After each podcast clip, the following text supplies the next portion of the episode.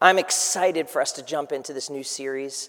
Uh, we'll have a pause next week as we talk about love and Valentine's Day, and we'll be jumping into this thing and riding it right up to Easter as I talk to you about what I want to call the comeback, the great comeback. As I was writing this series, and I know it would be safe because he posted this on his online post, or on the one that I posted, I, I announced this, and underneath it is a dear friend of mine who is a pastor, and in his pastoring, he, he took too many prescription drugs and he became addicted and ended up losing everything.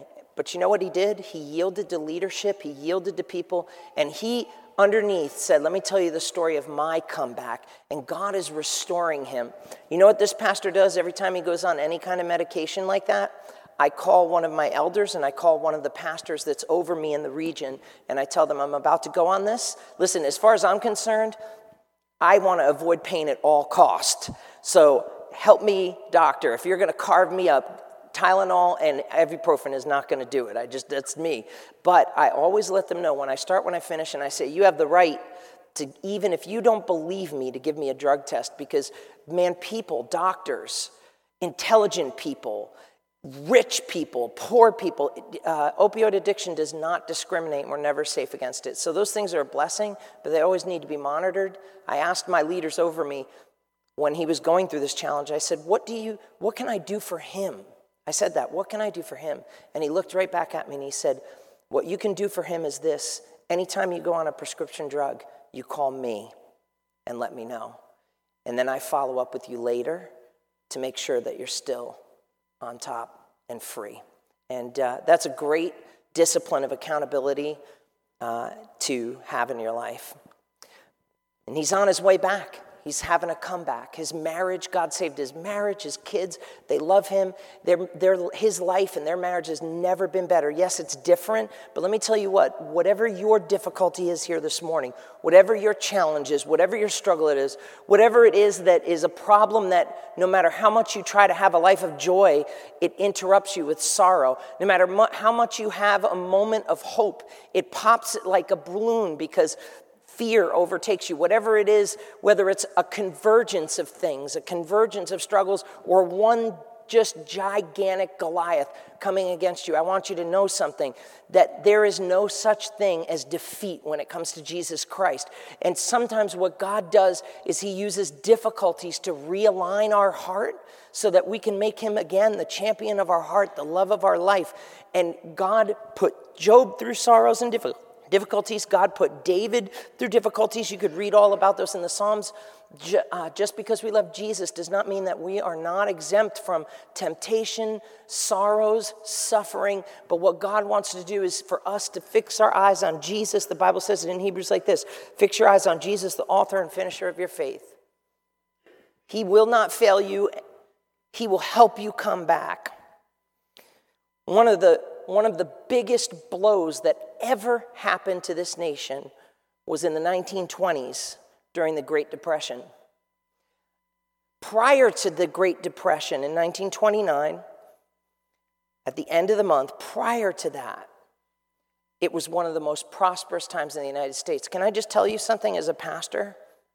I'm watching our economy and I'm watching our indebtedness and I'm watching our spending and I'm watching our, our frivolous multi trillion dollar national debt, and I'm saying, man, it just takes one bad day for everybody to pull that money out, and we are back in the same place we were.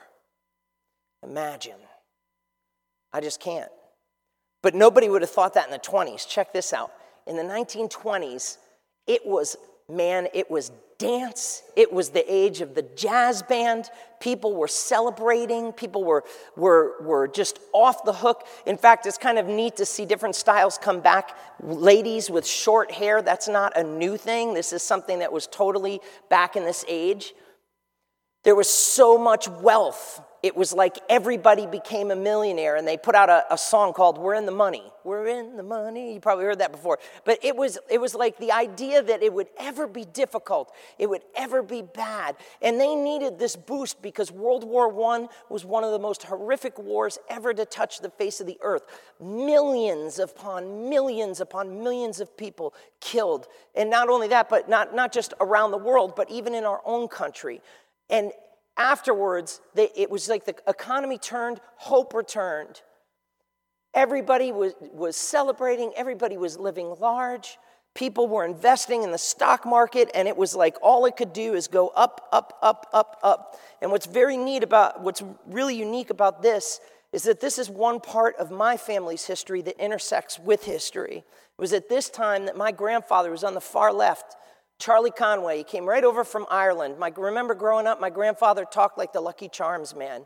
Everything was a story, right? The ice cream man came through town. Bring, bring. He had the bells ringing. We're like, ice cream. You know what? And my grandfather would be like, come here, I'll tell you a story and I'll give you some ice cream money. And then he'd begin to tell me about how he followed a rainbow and a leprechaun. And then he'd give us money to go and the ice cream man would be gone because he took so long. I, I heard a real funny thing last night. Good things to tell your children to save you heartache. Tell your children whenever the ice cream man plays music, he's out of ice cream. That's what that means.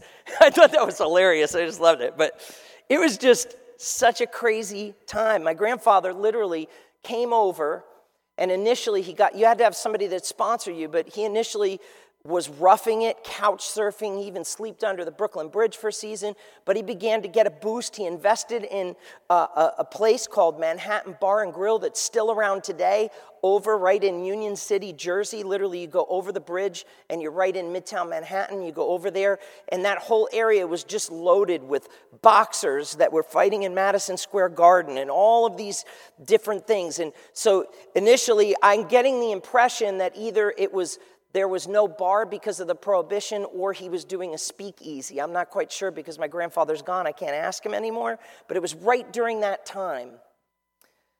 And it was right in the middle of that time that the greatest crash in history happened to the stock market. In two hours, $10 billion disappeared. Let me put it in our perspective. In two hours, $145 billion was gone chaos, mayhem, investors committing suicide. You think that uh, boosting up and uh, putting, what do they call that when you put money into the economy? It was a, a word, please forgive me, I'm drawing a blank. Help me out here. Stimulus. Stimulus is not a new thing. There were all kinds of brokers that said, we're going to give hundreds of millions to stimulate. That, that was like spitting at a tsunami. You just couldn't do it.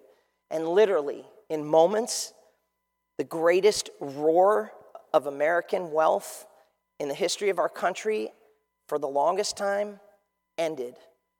And the New York Stock Exchange was empty, and it would begin to continue to empty out lives of their homes, lives of their vehicles, lives of their families. People who once were driving around in financed cars no longer could afford it, and they were selling it off for nothing just so that they could get rid of the burden of the payment before somebody could take it away. Or just so that they could get enough money to sell what they had so that they could feed their families. Men, women, families, children that once had dignity now were going to soup kitchens and just praying that they didn't run out of soup so that they could eat that day. This became so hard on the economy that children were significantly impoverished with the families as they could no longer afford the apartments, as they could no longer afford the mortgages, as they could no longer afford their homes. And so, either as a family or as occasion, what would happen with a father, he would leave and begin to go into these little shacks that they called Hooverville, named after the president who was, who was president at the time of the Great Depression, Herbert Hoover. They said, Thanks a lot, Hoover, for giving us the Great Depression. And they named all of these places Hooverville. In fact, at this time, that's my grandfather on the left. For that season, he was out as well, too, trying to make it. Just arrived from the difficulty of living in Ireland, arrives here, builds up a business, and this is and loses it all in a minute. And now he's sleeping out in the open. And I remember growing up, he said this to us once. He said, he said, you know what? you pay your bills, you feed your family, you save as much as you can, and hopefully you have something left over. But you save, you save. And he said, You know what? Everybody had money and they were eating. It was a good time to have a restaurant. But the Great Depression hit and nobody could afford it. And that's the end of the story. That's it. These shacks, these houses, started off in Central Park as one of the large ones with a couple of them until eventually they turned into whole, full blown cities. This was one of the most devastating blows. And when I look at the New York Stock Exchange right now, we are in the longest run in its history.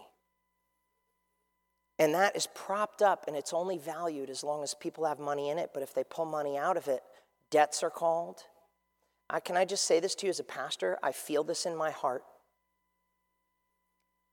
Don't overextend yourself. Get out of debt. Don't overextend yourself. I feel there's another crash coming. Not a Great Depression, and this isn't a prophetic word, but I'm telling you, anyone that I know who's anyone can sees indicators. And right now, things are overpriced and we're overconfident in our cash flow. Trust God. Trust God. Pray about your purchases. Recently, we took a loan out to renovate and get ahead of things. We, we didn't want to wait a few years so that we could renovate this sanctuary. So we took an equity line on the building and we did everything you see here literally this year. But by December of this year, that entire loan will be completely paid off because we don't want to carry that debt. We have a great board that is great with responsibility, and I'm very grateful for them. For those of you that are in here this morning in first service, I want to say thank you. I don't want us hanging over a million dollar debt and the economy turns. And that's why I want to talk to you about what I consider to be one of the greatest comebacks in Scripture. That I think that we could, we could grab onto some of this for our own lives. And so, if you'll just pray with me one more time, I'm going to ask God to help me have the right words as we talk here this morning on what I want to call you a series on the comeback. Lord, in the name of Jesus, Father, I pray that you would not put a fire in me, but you would have put a fire in your word that would spread across this room and across those that we love that are connected to us. That we would know that things might become beyond hope in our life, difficulties might seem beyond recovery, but it's never beyond you. And you're always waiting to inspire us to have a comeback if we'll just trust and believe you. And we thank you for your word that gives us example after example of it. In Jesus' name, amen. If you grab uh, the handout that you have here this morning, if you don't have one, I'm sure if you wave your hand, the ushers will get it to you. And if you just want to listen, that's totally fine too. But there's a timeline that's on this that's really helpful. On that timeline, it shows you King Solomon way, way back in 970 BC, and it goes all the way to Jesus being born and being crucified and resurrecting. And between that huge, huge, huge span of time, in the middle of it is what we call the exile. It's the greatest lost fight in the history of the Bible. The entire country of Israel, the entire nation of Israel, God kept warning his people, saying, I need to be Lord of everything or I'm Lord of nothing. You need to stop putting things before me and you need to put me first. You need to stop worshiping stuff, things, and holding on to things for security or thinking that things are safe, and you need to trust me to be the God that keeps you safe. You need to stop working your angle and say, I'll have a little bit of Jesus and a little bit of church and a little bit of this, that, and the other thing, and think that that actually works. And so he would send his prophets, and there's a very powerful verse at the end of the book of Chronicles. You see, after Solomon was king, his son split the entire nation in two, and the story was a divorce of a nation ever since. Everything was cut in half, and the north went sour first, and sooner or later the south went sour, and finally God said, That's it, I'm done. If you will not listen to my love and you will not listen to my words, you will listen to my discipline. And he rose up the Babylonian army to come in. Jeremiah was in the streets with tears pouring down his face, saying, God is going to judge us if we don't turn to him. God is going to. And then finally, halfway through Jeremiah's message, he said, We are going away to captivity. When the armies come, trust God. When the, when the soldiers come, trust God. He was, he was treated as a treasoner. He was treated, he was treated and, and humiliated, and he would tell his word. It wasn't like he was saying something that was popular and applauded. He was saying something that everyone was like, You better be quiet or we're going to kill you. And in fact, at the end of his ministry, the last of his days, when the armies finally came, he was, he was kidnapped by a group of priests, dragged down to, to Egypt, where they were fleeing for their lives, and they eventually murdered him. That was his reward for being faithful to God's word. And God says it to his children like this. In Second Chronicles 36, this is how the book of Chronicles ends the stories of the kings of Israel, when that chapter will be closed forever. He says this The Lord, he persistently, uh, persistently to them by his messengers was spoken. He had compassion, but they kept mocking the messengers of God, despising his word, and scoffing at his prophets until the wrath of the Lord rose against his people until there was no remedy. You see, God is long suffering, but He's not eternal suffering. And God even has a moment where He realizes that it will not be His patience and His love that gets a hold of your life. And I've learned something about Jesus that is really profound. He cares about me so much that He's willing to hurt me if it means it will help me. The entire Old Testament bears that out over and over again. God loves me, He has good things for my life, but if, as we preached last week, I'm not yielding to God, I'm not surrendering to Him, and I'm walking against the grain of His kingdom, and I'm not saying, Thy will be done, I'm saying, My will be done. Sooner or later, God will lovingly come after me, He'll speak to me, He'll send people into my life. He'll do, and if I just continue to be tone deaf to it, they'll reach a moment where I, there is no remedy, and God says, If you will not listen to my love, you will listen to my spanking. And that's what He did. He sent in the Babylonians. Disaster hit. Jeremiah, the same prophet, or Ezekiel, the same prophet, had a vision in, in chapter 10, and he saw in Jerusalem, he's sharing this, he's one of the people that, that is taken away to Babylon, which is like Iraq. So he goes from Israel all the way to Iraq, the nation of Babylon. He's chained up, he's walking, he's probably dying of thirst, he's probably dying of hunger, and they throw them all down at a river, and they all set up squatter camps all over the place. And some people in our church here know what it is like in Liberia and in other countries to have to live in a refugee camp. You know exactly what that picture is. Ezekiel would look at you and say, I know that, I get that. And as he's in there, God gives him a vision, and he sees the glory of God like the cloud over the temple. And it's as if it pulls back over the threshold from the Holy of Holies to the, threat, to the altar, to the threshold, to the mountain, and it drifts off and it goes to Babylon. And God says, You need to go with the flow because I'm, not long, I'm no longer, the cloud is no longer resting on Jerusalem. The favor is no longer on Jerusalem. It's going to be in Babylon. And anyone who resists my chastisement it'll be worse for you. Yield to God. That's literally was what Jeremiah's message was, and Ezekiel's message, and Daniel's message, all of these prophets. And while they're there, before they go, Jeremiah, in his prophecies, he begins to throw out a prophetic message. The first thing I want you to hear about a comeback is this is that Comebacks are prophetic. Listen, God and His plan for your life is not that you would be the tail, but you would be the head. God's plan for your life is not that you would be defeated, but you would be successful. And that only happens when we are yielded to His will. When we give ourselves to His direction good things happen in our life. Now, bad things happen to good people, but here's the thing the story for those of you, there are some of you in this church, you have, you have served God faithfully and you have suffered. My friend Wally Mungandal, that was here back in October, served Jesus faithfully in Saudi Arabia and kept being beaten within an inch of his life. He suffered for the gospel. In fact, in the book of Revelation, forget about studying end time prophecies and all that, just for the word for you, Jesus is coming back soon. He is going to take back. God looks at the universe and he says, Mine. And he didn't send his son so that he could all of a sudden bite his nails and say, I don't know if I can get control of this. No, God, the Bible says, is long patient, that none should perish, but all would come to him. So God is patiently trying to do it, but a captivity is coming. And this time it's not the Babylonians, it's Jesus on a white horse with his angels, and he is going to look at everything in this universe and say, It's no longer yours, it's mine. I'm not here to take sides, I'm here to take over.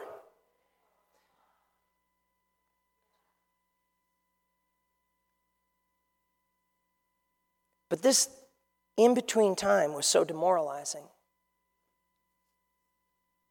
I remember my grandfather telling a story about how there was a pound of meat that was on sale for like 20 cents. Like t- five pounds of meat, sorry, five pounds of meat that was on sale for 20 cents. That would have been like, that would have been like going to the grocery store, handing them a, a buck and getting about 50 pounds of steak. And they turned that house inside out and upside down. They, could, they couldn't find it. Nobody had it. It was a low time in our country. But I've had some pretty low times in my life as well. And you know that for your own life too. You've had some moments where everything's taken away from you in the snap of a finger, or something you've desired your whole life is denied you, or somebody brought something upon you, or something came upon you and you didn't choose it and you didn't ask for it, but it just hit you. And let me tell you what, Comebacks are prophetic. You may be down, but you are not out from this fight of this thing called faith. And that's why the Bible says, fight the good fight of faith, because God believes in comebacks. And He prophesies this. He says this through our first passage here in Ezra chapter 1. Let me read 1 through 3 for you. It says this. If you want to turn there, you can. If you want to look it in your Bible, you can. But Ezra, chapter 1, the books of Ezra and Nehemiah, the books of Jeremiah and Ezekiel are the prophets that begin to prophesy before and during this war that takes the entire nation away. And then while they're in captivity, Daniel is the one that's in the captivity, in the, in the court of the king. And his whole book is being written as kings are coming and going. He survives the Babylonian, he survives the Babylonian captivity he survives the Babylonian rule. He survives when the Persians defeat the Babylonians, and then he comes into the court of those kings. Kings came and kings went, but Daniel stayed there. What an incredible prophet. And in that time, the book of Esther is written as she's under the Persian king. And in that time, you have the book of Ezra and Nehemiah, and it's in this moment the comeback begins because it was a prophetic comeback. Listen to this. In the first year of Cyrus, king of Persia, what happens is, is Babylon or Iraq is defeated by Iran in the ancient world. Iraq and Iran. Iran defeats Iraq, takes over. The Persians defeat the Babylonians, and they are the new rulers of the world. And in that time, it says this the word of the Lord by the mouth of, look at that, Jeremiah might be fulfilled, the Lord stirred up the spirit of Cyrus, king of Persia, that he made a proclamation throughout all his kingdom and he put it in writing. Thus says Cyrus, king of Persia, the Lord, the God of heaven, has given me all the kingdoms of the earth, and he has charged me to build him a house in Jerusalem, which is in Judah. Whoever is among you of all his people, may his God be with him let him go up to Jerusalem, which is in Judah, and rebuild the house of the Lord. This is comeback language right here. Rebuild the house of the Lord, the God of Israel. He is the God who is in Jerusalem. Now, notice this. When he makes this proclamation, he is not saying, God is my God, Yahweh is my God. No, he talks about him, the God of Judah, the God in Jerusalem. But something happens where God begins to use this man to begin and ha- to have his power begin to change things. Let me tell you something. This church is not a political church. We are not here to promote a political agenda, and you need to vote your conscience and your convictions and all those kind of things.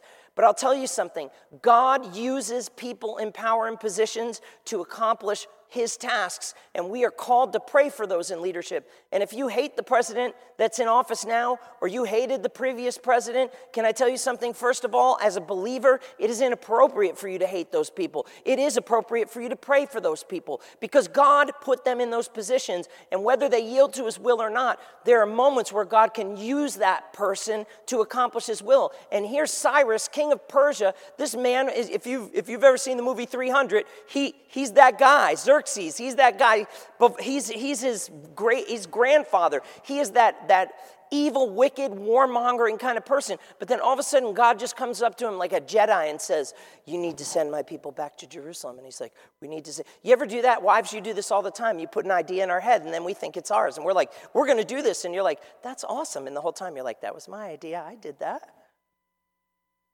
But that's what God did with this man. Why did he do that? What is this thing about Jeremiah? It's actually found in Jeremiah 25. And everything we talk about for the next several weeks, this is the historical platform that it takes place on. All of this background info. Look at this Jeremiah 25, 11 and 12. The whole, the land shall be a ruin and a waste. He's talking about Jerusalem. And these nations shall serve the king of Babylon 70 years. Then, after 70 years are complete, I will punish the king of Babylon. Now, here's the crazy thing, right? what, what is the Bible? Is it, is it just, did, did a bunch of people just make up a bunch of stories and then just write them down? Is it us telling the story through our own angle, but that like all roads lead to heaven, just like all dogs go to heaven. By the way, not all dogs go to heaven. Not that dog that bit my arm, that's for sure. He ain't gonna be there. But like, but like, uh, you know, there's a there's a religion around the world, universalism, which basically says we all get there, all paths lead to the same place. No, they don't. Jesus said this I am the way, the truth, and the life. No one, no one, no one gets to the Father except through me. You don't get to the Father unless you go through the cross and say, I am a sinner and you are a savior. I am wrong and you are right. Nobody gets to stand in the presence of God unless he kneels before the Savior who died on the cross. And believe me, let me tell you what, I would love to actually put a tomb over there because the story here talks about the defeat and the suffering. The resurrection is what the entire early church talked about over and over again. He's the risen Lord. And if it only ended at the cross, there were thousands of people, thousands of people that died on the cross. In fact, one time there were up to 2,000 of them on the roads entering Jerusalem.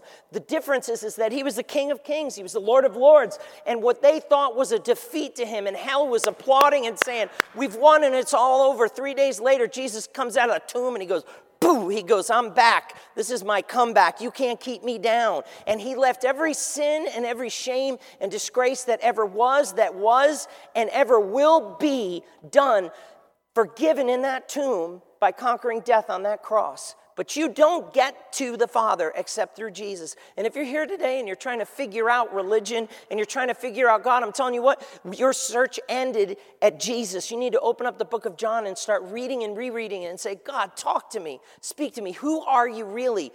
Who are you? He's Lord.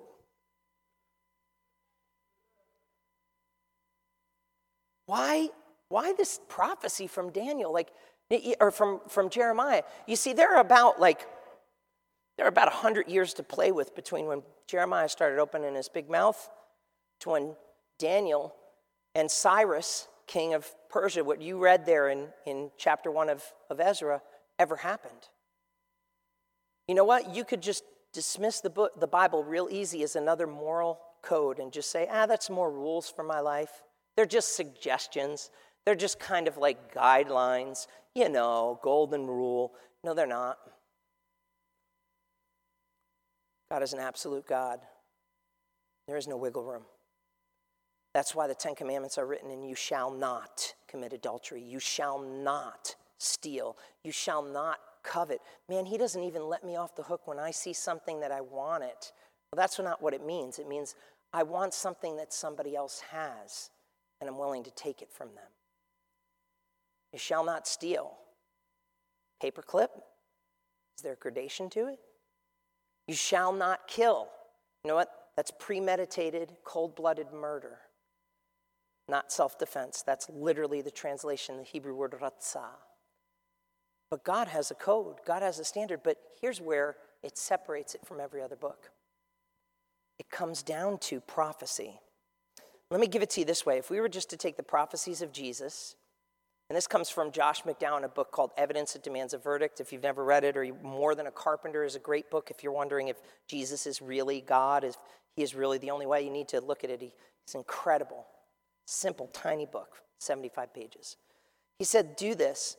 If just 10 prophecies about Jesus that are written in the Old Testament long before he's ever born were fulfilled, that would be the equivalent of putting Helen Keller in a helicopter who can neither hear nor see, flying her to the state of Texas in three feet deep of quarters, and taking one quarter and putting an X on it and burying it deep somewhere in the state, and ask and taking her randomly flying her anywhere in the state when she starts saying this, like here, landing, she gets out of the helicopter, she reaches into the pile, and in one shot and in one chance, she pulls out that quarter.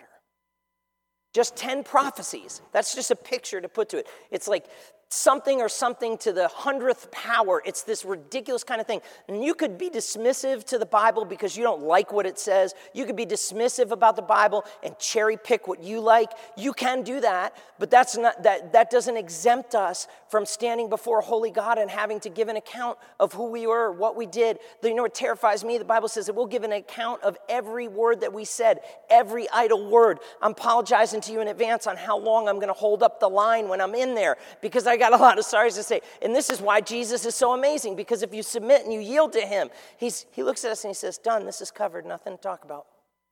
Now, he doesn't forget, but he forgives. That's what makes it more powerful. That was actually something we talked about with spouses yesterday. You don't have a right to hold on to unforgiveness and bitterness towards your spouse, that's sin. And you don't have to forget it because you don't forget what they did wrong. But what's really powerful is where you look somebody in the eye and you say to them, I forgive you. That's what Jesus does to us. He knows what we did, He remembers what we did. And then He says to us, I forgive you. And the Bible says, as far as the east is from the west, which never meet each other, by the way, so have I cast your sins. But He remembers throwing them. He is such a good God. But if you were to just be so dismissive, with the prophecy aspect of this, man, you can't. The, the, the likelihood of this stuff to happen is just crazy. In fact, go back another 75 years before even Jeremiah showed up on the scene. And Isaiah says this to who says of Cyrus, He is my shepherd, he shall fulfill my purpose. Think, think of this. Over a hundred plus years before King Cyrus of Persia ever would say what he did in Ezra chapter 1, freeing the Jews, sending them back to Jerusalem, telling them to rebuild the temple, saying, Your comeback has come. It's time to get back. Before he ever did it, Isaiah mentions him by name through the Holy Spirit. He mentions him by name. He continues and he says this Thus says the Lord to his anointed. You know what the word anointed means, by the way? Messiah, Messiah in Hebrew. You know what an anointed one is? Man, that person, uh, Jesus, is the ultimate anointed one. And he did something that nobody else could do. But you, my friend, God wants to anoint you to do things for him because he wants to work through you. That's why you need to yield to him. And when God anoints you, he calls you my anointed one, the one who is going to save through me. Only one person can save us from our sins, and Jesus did for us what nobody ever born or ever will be born could do. But God all of a sudden goes to a pagan king and says, I'm going to anoint this guy. I wonder if God would have done it sooner if his people were praying for those in leadership over them. He says this I call you by your name. I know, I, I name you, though you do not know me.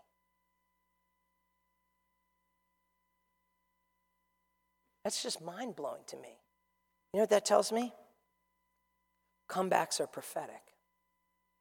Here's how do we put this into our life? Can I tell you something? You might be in a difficult season, and if you're not, you're headed to one. That's just life. It rains on the just and the unjust. In order to hit the peak, you got to travel through the valley. In order to celebrate the rain, you got to deal with the mud. That's just life. Bad things happen to good people, Bad things happen to bad people. Good things happen to good people. Good things happen to bad people. It's just life. In the end, God is going to sort it out at the judgment seat of Christ, and He's going to help me realize where I thought I was right and I was wrong, and my wife was right and I was wrong, and I'm going to get that all straightened out in that day. But, but as that time comes, here's the thing God looked into the future when Jesus was on the cross, and He looked at the captivity of your sin, and He looked at, he looked at the immorality of, of your fornication and your addiction and your foul mouth and your thievery and your, your covetousness and your idolatry and all of the things that you, of your disrespect of your parents. Man, let me tell you what, that alone, I'm toast. If I have to stand before God on my own merits, you just come to honor your mother and father, it's all done. I'm, I'm totally gone. I'm never making it.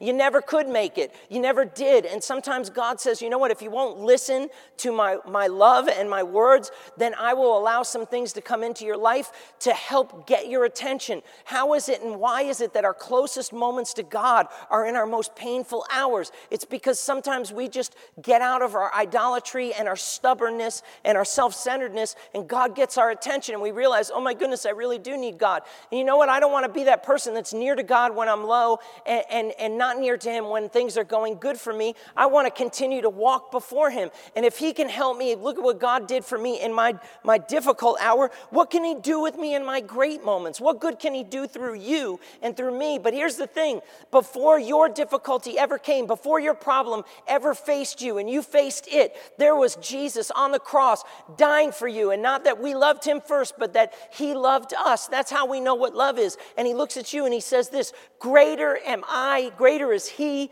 that is in you than he that's in the world. Listen, you're never going to be strong enough. You're never, you can be confident, you can be overconfident, you can think you've got this, but he never intended you to have it all. He wants to work through you, he wants his power to be in you. He wants you to walk holy. He wants you to be holy. He wants you to be pure. He wants you to walk straight in a crooked world. Stop playing games with Him and yield to Him. This isn't a joke. This isn't a game, it's eternity. And He's trying to get some of your attention here this morning. But he looks into your future, and this is what I love about God. He looked all the way back and named Cyrus by name, Jeremiah. He said, There's going to be a return, but just because it's prophetic doesn't mean that it's going to happen. Comebacks require prayer. What do you mean, Pastor Paul? My grandma prophesied over me once that I was going to be used greatly of God. I remember I was standing right here. I have every other three months or so, I have somebody come up to me who is so far from God, it's so obvious, and yet they have this prophetic word that somebody said that was so clear. Prophecy well, does it you listen, the fulfill gets fulfilled if you are in the yield. You know how many things in your life are never going to happen because you're not yielding to him? And people come up and be like, My grandma prophesied over me and said that. And I said, Yup. And I said, And that thing's going to be worthless unless you yield and you give yourself to God and you surrender to Him and you submit to Him. Ooh, it's a dirty word, is it? Or has our culture made it dirty? Somebody who loves you with his arms open wide will take you back, sees you at your worst moment, and still thinks the best of you? Why wouldn't you want to submit to somebody like that? Why wouldn't you want to obey and trust? You know, we hear obey and we hear all those bad things in our heart and our life. God says, no, yield. Daniel says it like this Daniel perceived from the books the number of years that, according to the word of the Lord to Jeremiah the prophet, namely 70 years, then I turned my face to the Lord God, seeking him by prayer and pleas with mercy and fasting and sackcloth and ashes. You know what Daniel realized? There was a, there was a hope, there was a possibility of a comeback, and the only way that it was going to happen is if he prayed. Why would you not want to pause and talk to somebody who holds your hope? Why would you not want to read about somebody who loves and cares for you? I mean, if God was this abusive relationship, you bet. But He's not. And He invites us. And here's the thing He never violates your free will. You got to choose Him. I think sometimes the choosing is the hard part because I think we have a, I don't think I would want to talk to, pray to, or read about the God that you have in your head and heart. Because he's a scowling father that just takes off on you, humiliates you, yells at you when you need somebody to listen. He's not that guy. Why would you not want to? Why would you not want the help? Why would you not trust? Why would you not listen? Why would you not talk to somebody like that?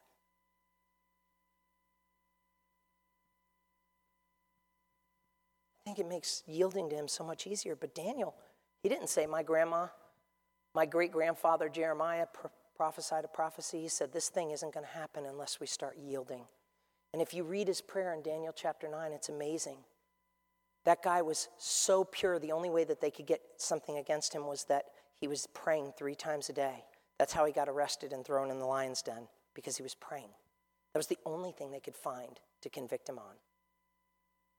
That's integrity, that's character. And he said, Oh God, this is not going to happen. And when you read his prayer, he's not confessing his sins, he's confessing everybody's sins.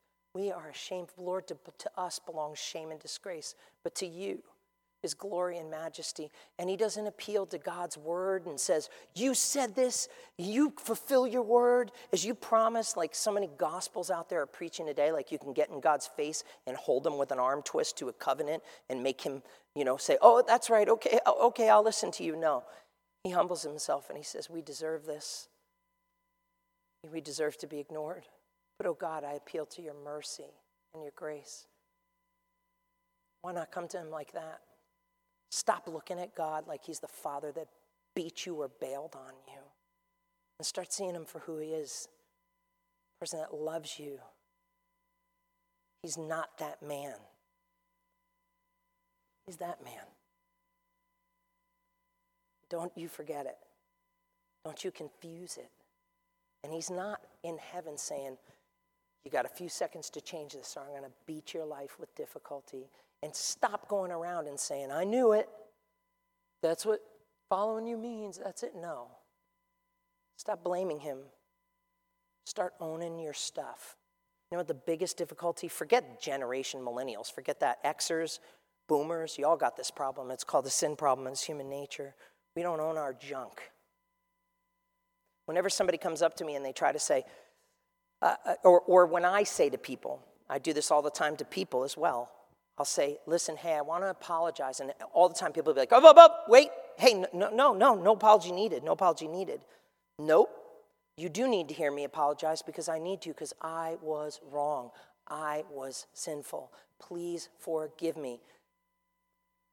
Sometimes we say, oh, no, no, no, no, no, because then if you have to listen to that, if you can blow that off, now you can hold on to your bitterness and your unforgiveness and your lack of trust. And we do that with God. It's all good. Or we just kind of say, ah, you know what? Just watch over me. I'm at church, Lord, help me.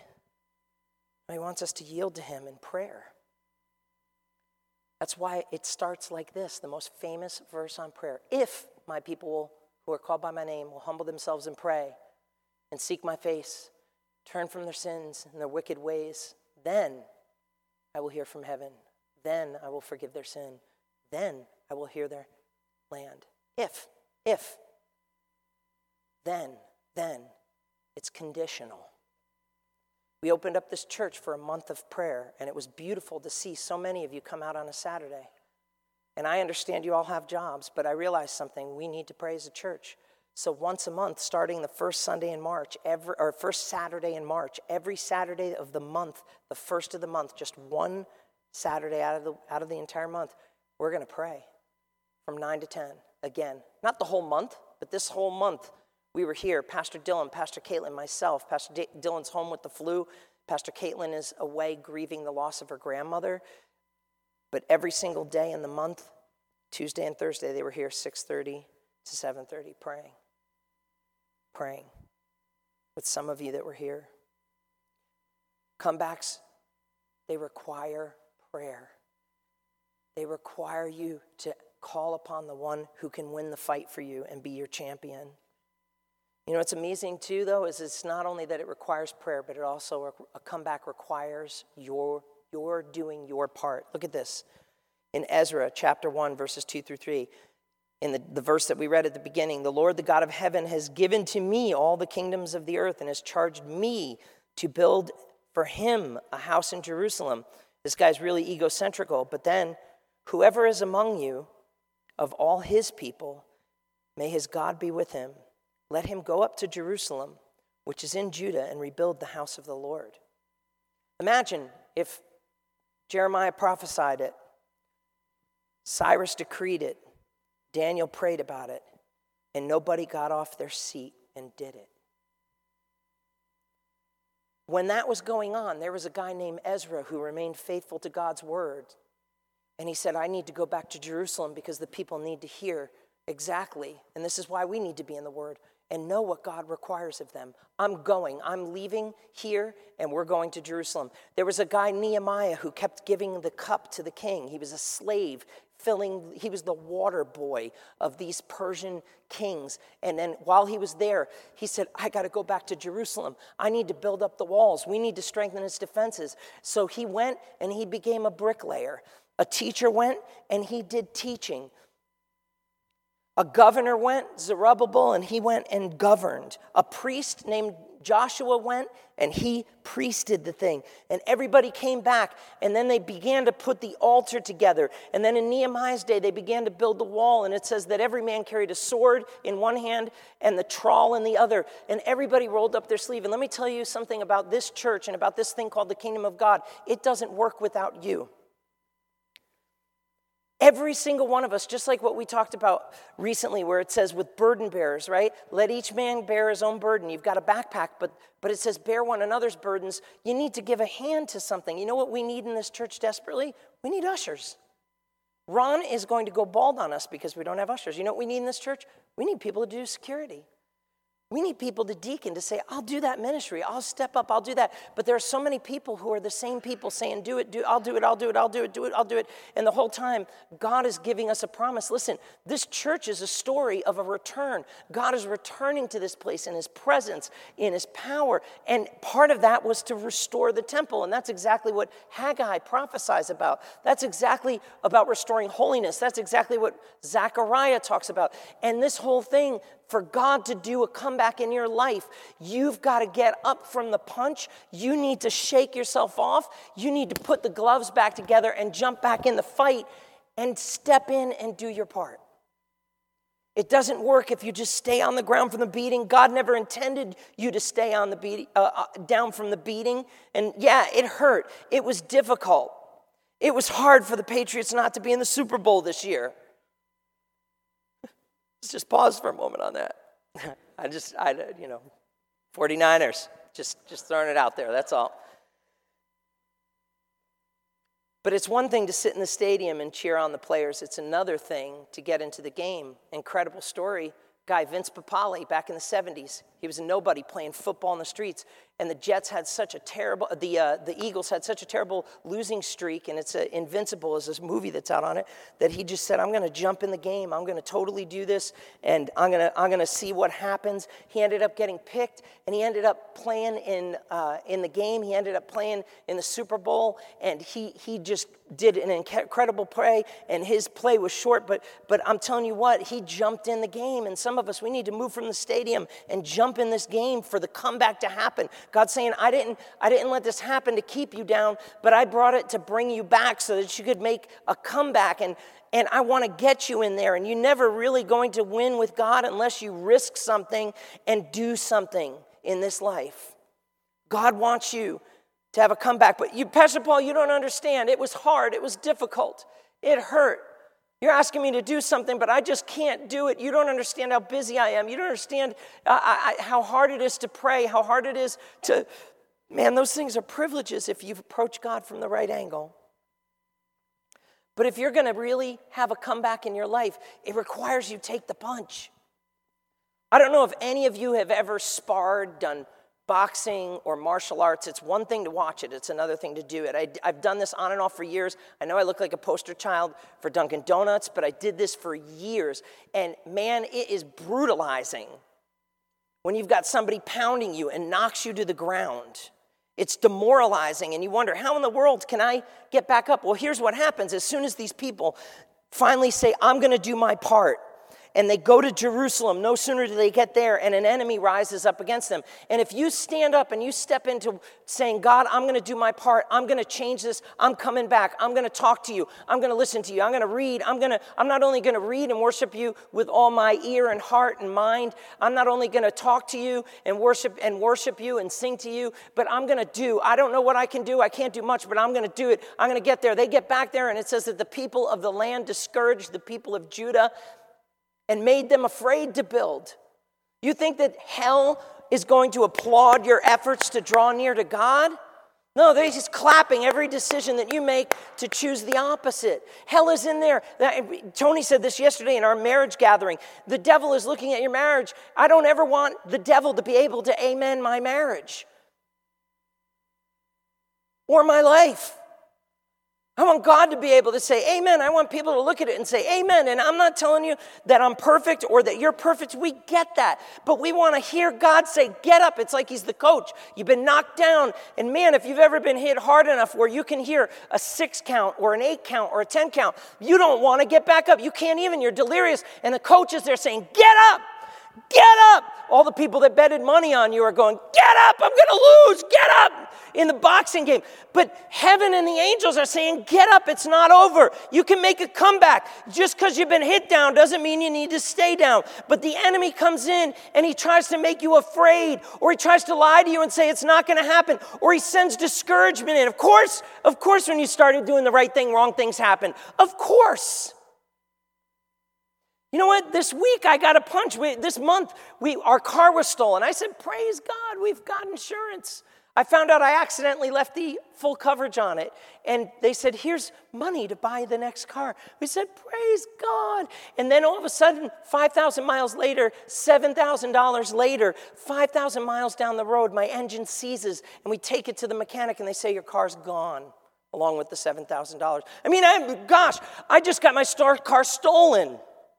And then on top of that, I realized my car is dead. And you know what? I realized that joy is not circumstantial, joy is a choice. And you know what? Each step I've been saying, God, you are faithful. Lord, you're going to work this out. God, you're good even when the situation isn't. And then we got the money and we're like, okay, we're going to get a car. And then another discouraging thing happens. My engine seizes. And you know what? The other day I found out there's a recall on the engine. And this Thursday they're going to look at it. And of course, no dealership wants to pay to repair something. And they're already using words to kind of say that they don't have to change the engine and that the previous owner was the one that caused it to seize and all that. Would you please pray for my wife and I? But here's the thing I'm getting discouraged. I'm getting punched, of course, because I'm trying to do the right thing with my life. I'm trying to do the right thing for God. I'm trying to do the right thing for my family. You think that for a second that I have to give up, or at that moment you just hit me and hit me, and I just like, okay, I'll submit to you. No, when it comes to a bully, get up, throw your best punch, get in there, swing away. But that's not what they did. That's not what they did. Work of the house of God that's in Jerusalem stopped, and it ceased until the second year of the reign of Darius, king of Persia. Sometimes we get so discouraged we just give up. Never give up. Never quit. Never surrender. Don't stay on that mat. I know what that feels like. Your wife has brain cancer. Great, Lord, you're going to take her from me? No, Lord, I trust you. You'll never have children, Diana. Oh, God, you're faithful. Prophet of God comes up to my wife, puts her hand on his, her belly, and says to her, I feel like God wants to bless your children. Two hours after she was told she'd never have them. I know what it's I know what it's like to take a punch. God wants you to take it on the chin. You thought this was going to be easy? You thought that hell was just going to let you walk in there? No. Never. But greater is he that's in you than he that's in the world. I'm going to have to do this very quickly because it's locked up. Comebacks require you take the punch. Take the hit, but don't stay down. Don't stay down in fear. Don't stay down in pain. Don't think that that's the end. It is, you know what a champion is? The person that got up one more time than the other person. That's what a champion is. My grandfather, when he bought that and he lost it, he went back. Years later, he had a picture of him taken in that place. It had gone through so many different other owners. That was the last time and one of the few pictures we have of the place. But when he was running it, in that place, all of the boxers from Madison Square Garden would come in there. This is actually a signed picture from one of them. His name's Jack Dempsey. But literally six blocks away from my grandfather's place lived another guy during the Great Depression that my grandfather went through. His name was James T. Braddock. James Braddock, it was said of this, one of the authors said this, a, a, a, reporter, he said, in all the history of boxing game, you will find no human interest story to compare with the life narrative of Braddock. There's a picture of him signed. These guys would come in, and here's the thing, and Braddock was a, an incredible boxer, and he was off to a good start, but he broke his hand and he was fighting injured, and so he wasn't able to give his all, and they took away his license to box. And then the Great Depression hit. People were taking their children, they called it farming out your kids, where you would let them grow in somebody else's house because you couldn't keep them in a home where you couldn't afford to pay the heating bill. You couldn't afford to keep the house and the rent, so you sent one over this person's house, two over that person's house, and that's why people, men, were moving into uh, Hooverville in these in these shacks because nobody could afford to pay mortgages or rent or anything, and they just farmed their kids out. And James T. Braddock, in the lowest moment of his life, after his his licensing uh, for boxing was taken away from him, he farms out his kids and has to beg from the men that got rich off of him. I want you to watch this brief clip. We're just going to be a few minutes over, but I want you to see this story, and you can turn. The thing is, I can't afford to. Uh, I can't afford to pay the heat. I've had to farm out my kids. You know, I sold everything I got that anybody would buy.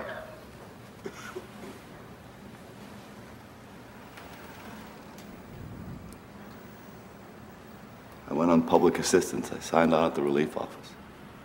They gave me $19. I need another $18 and 38 cents so I can pay the bill and get the kids back. You know me well enough to know if I had anywhere else to go, I wouldn't be here.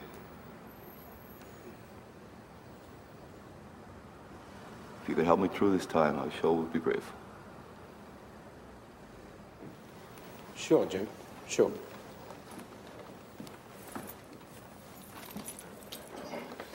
You know, I have the prettiest wife a man could wish for. Bob Johnson, Boston Globe. Two days ago, we ran a story about you giving your uh, relief money back. Can you tell our readers why? I believe uh, we live in a great country. A country that's great enough to help a man uh, financially when he's in trouble. But lately, I've had some good fortune, and uh, I'm back in the black. Uh, I had a run of bad luck. And uh, this time around, I know what I'm fighting for. Oh, yeah? What's that, Jimmy? Milk. Milk? Lasky